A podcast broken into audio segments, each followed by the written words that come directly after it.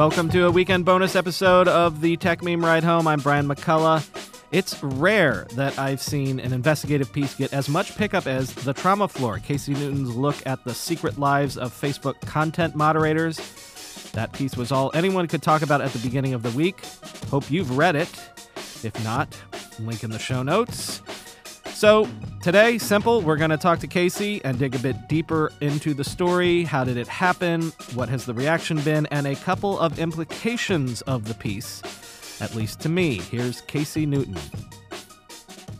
So, you mentioned that this story came about because someone uh, reached out to you. Was it just one person that reached out to you at the beginning?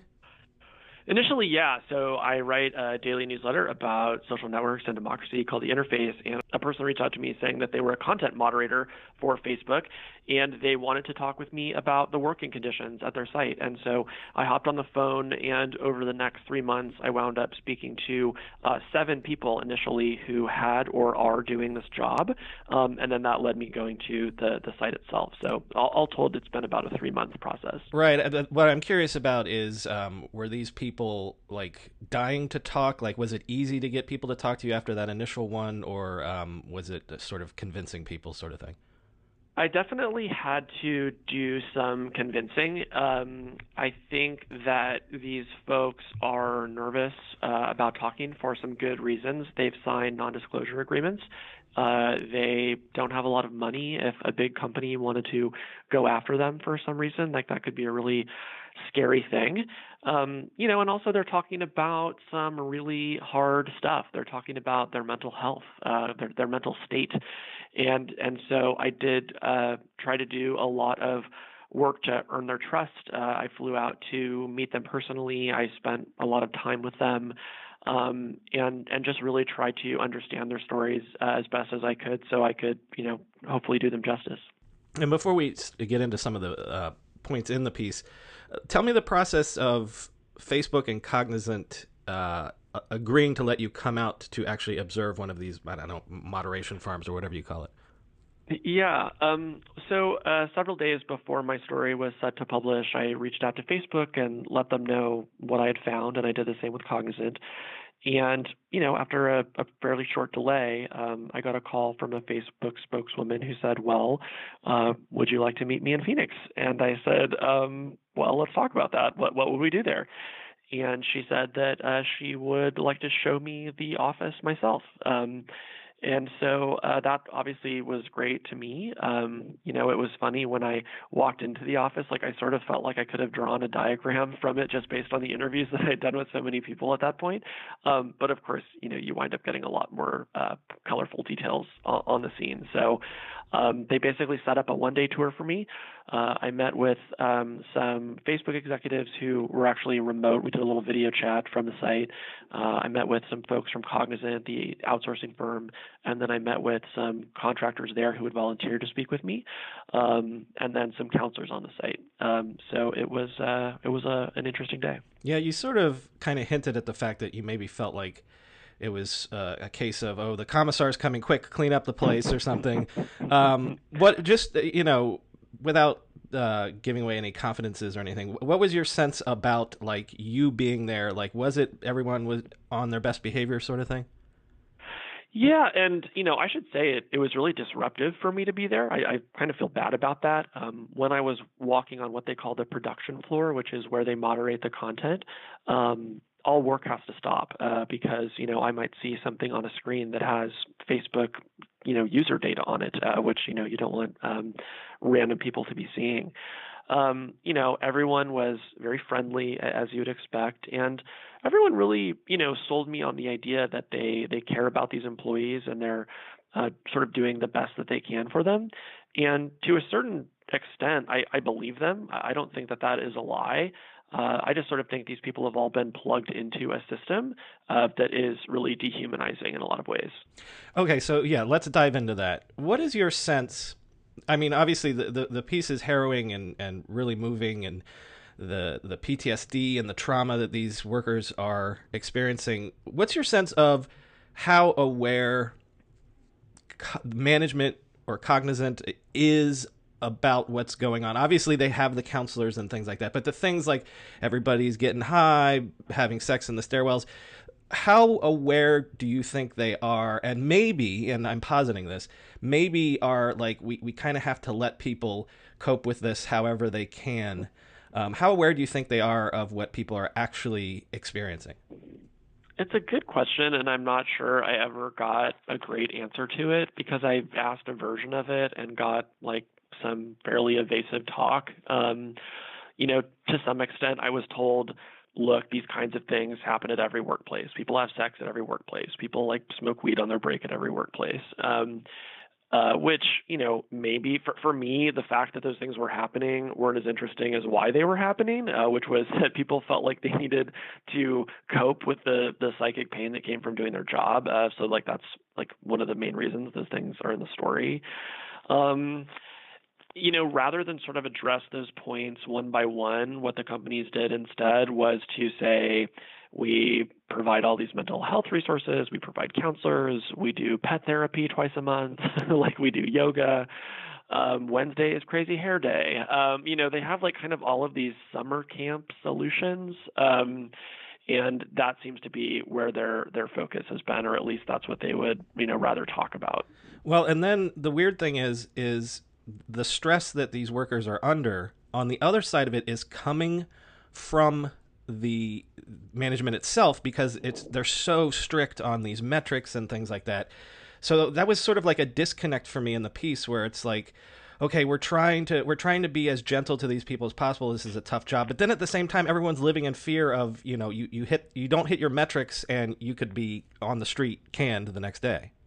Completely. I mean, this is it's such a high pressure environment. They are only allowed to make a handful of mistakes before their job is in jeopardy. And then there's just the basic indignity of having to click a Chrome extension every time you want to use the restroom or being told that you can only have nine minutes per day of wellness time to, you know, decompress. Um, so yeah, you're I think it's a great point that you make that even as they offer certain resources to minimize like the most dangerous aspects of the job, um, there's a lot day to day that does just kind of grind people down. Uh, but they're willing to do it because they're making 20% above the Arizona minimum wage.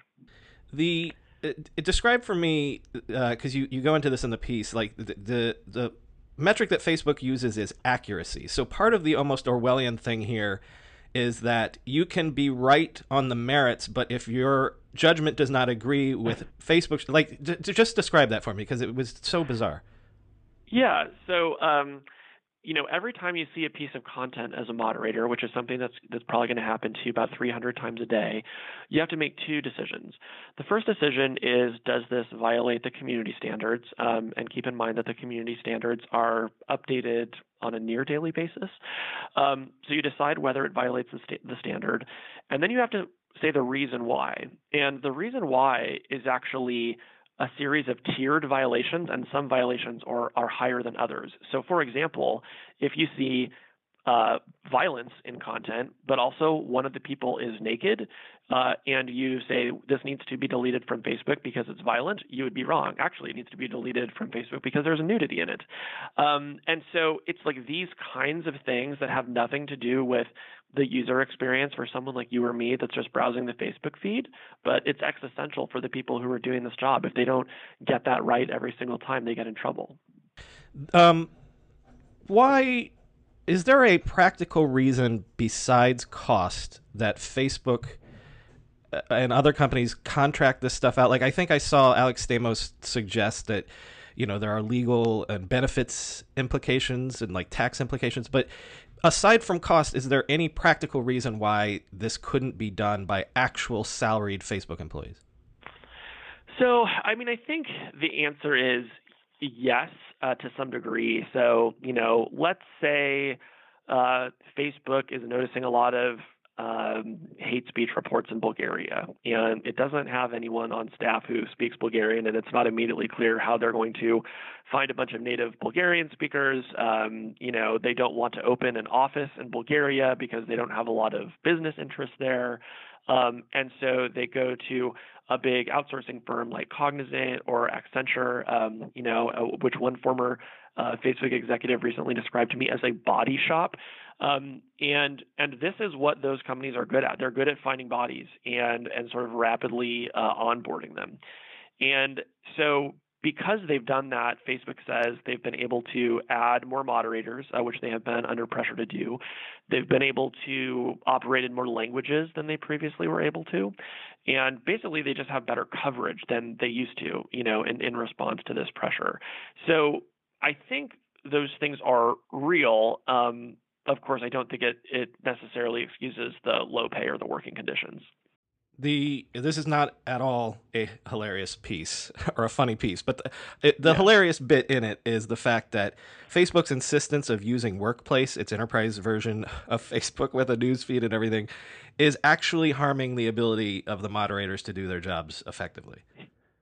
Yeah, I mean, this is just like a surreal thing, um, but you know, Workplace is an enterprise version of Facebook, and like Facebook, its core feature is a news feed. And so moderators have to uh, subscribe to this, I shouldn't say subscribe, but they have to use this product.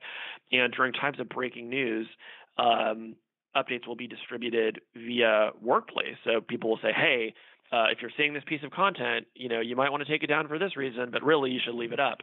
And then an hour later, somebody will say, oh, hey, by the way, we just heard from the client, and actually we need to take that down. And so those posts then get distributed out of order on Workplace based on engagement. And so different moderators will take different actions based on the post that they happen to see. Uh, you know, sometimes someone will comment on an old post, which will then bump that back to the feed, even though the information in it is no longer relevant. Um, and so again, this is existential for these folks. They're not allowed to make that many mistakes.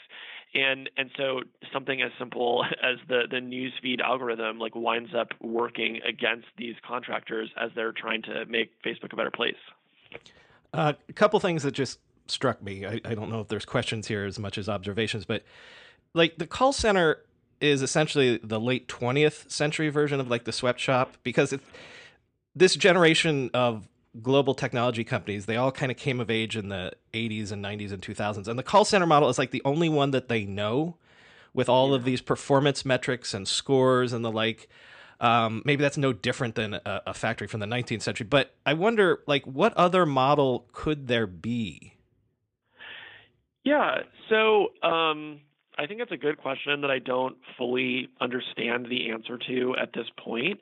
Um, I don't know about a different model, but you know, something that I've been thinking about is these folks are really kind of first responders, right? Like maybe right. tech companies first turned to call centers because people had technical support questions, and so tech companies got good at spinning up call centers, right?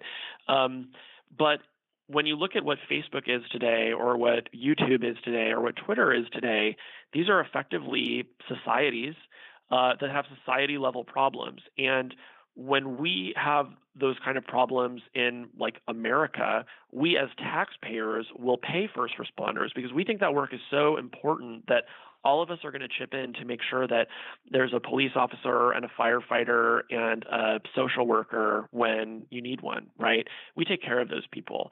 Um, we're not doing that on tech platforms. And so, you know, I'm not proposing a, a national tax, you know, so that all content moderators, um, you know, can be paid by the people. But I think that at the very least, we could treat them um, like we treat other first responders. So that means paying them more. It means not making them record every time they want to go to the bathroom. Right. There's a certain um, level of, mean, yeah. of like respect involved in an EMT or a firefighter or a cop or something like that. Yes. Yeah. You see like a firefighter or EMT like coming to Starbucks and like I mean like I always want to like thank them for doing the job, you know, because you know that it's hard. And, you know, I had somebody like tweeting at me today, like, because I was saying something similar, you know, having a dumb Twitter argument. And somebody was like, "Hey, like, let's not like compare this to running into a burning building." And I thought, okay, no, it is. Level, you're it right. Is. Well, well, yeah. I mean, it's like well, you know, I think of I think yeah. of that that Nicolas Cage movie where he's an EMT and and he's you know getting getting high all the time. It was that Scorsese movie. Like that's yeah. that's the analogy.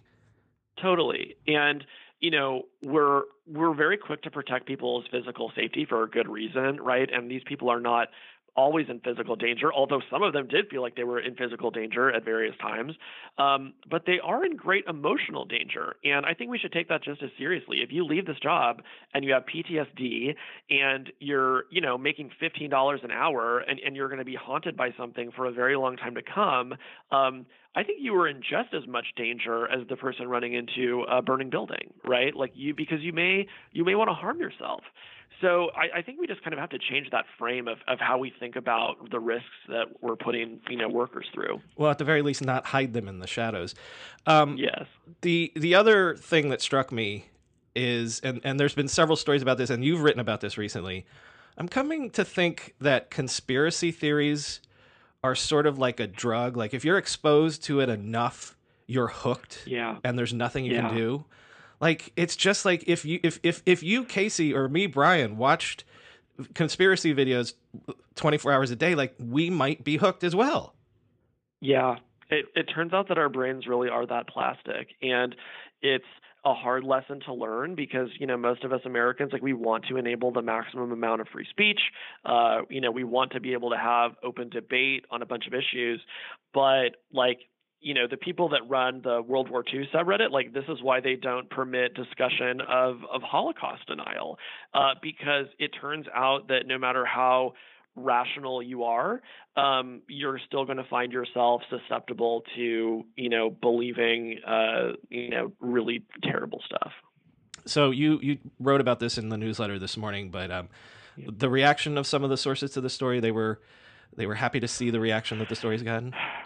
Yeah, and I mean, like that was that was really huge for me. You know, th- these people all took a risk in speaking with me, and um, you know, they uh, they didn't know how people were going to respond, um, and I think all they've wanted uh, all along is for people to acknowledge the difficulty of what they do, um, and maybe to have a bit more respect for this kind of work and uh, man, did they see that? You know, when I when I published my story, uh, there's been such amazing discussion about it uh, on Twitter. Uh, I mean, I've never had a story aggregated by more outlets. Um, like this turns out to be something that there really is an appetite for having a discussion about. Um, you know, I heard from probably at this point over three dozen um, current and former moderators, uh, not just for Facebook but for other companies. Even even going world. back to MySpace days. Absolutely, going wow. back to MySpace, and some of those folks are still, you know, struggling with what happened there. So, you know, for me, uh, I mean, candidly, I thought I was going to be done with this story uh, on Monday afternoon, and now I'm like, oh, like this actually might be my beat now, yeah. um, or at least a big part of it. Well, I'm sure I'm not the first to tell you this, but I mean, this piece reminds me of like the classic works of muckraking journalism. You know, like going into the meatpacking industry, but really like any of the investigative journalism in the 19th century and factories and things like that. What I came away with, and probably again not the first to point this out, is that what you're describing this is like the modern meatpacking industry to use like Upton Sinclair analogy all the way through. Like these are the abattoirs of the 21st century. These are the workers who are working in the seamy guts and underbelly of like you know what's the most successful form of capitalism of our age. Um, I guess there's not really a question there. Actually, I know what my question, my final question was. Um, how did this story affect you personally and emotionally? Because you had to go into the abattoir with these people. Yeah, I mean, I had it so much easier than they did. You know, like I, um, I some people like here's how I thought about it. like a lot of people responded to this story by feeling like very sad or disturbed, which I think are completely appropriate reactions to to have to you know what what these folks have gone through. My own response was honestly um, sort of like like lo- like anger and and confusion um like i i didn't understand how this system could have been set up this way and i knew that probably even a lot of facebook employees if they knew what these folks were going through would not support it and would want it to be changed. So for me I didn't spend a lot of time um, feeling sad about kind of the state of the world. I was sort of just really motivated to tell the story because I was I'm I and I am still confident that if I tell this story enough times about enough companies and about enough people, like there's going to be change. Like it, it does not feel sustainable to me. Um, and and again, like there is no shortage of these stories, right? Like I've pro- like at this point, I probably talked to 16 folks uh, who have done this job, and there are currently 15,000 working for Facebook alone. So there are a lot more of these stories, and I'm uh, really um, uh, motivated to go tell some more of them.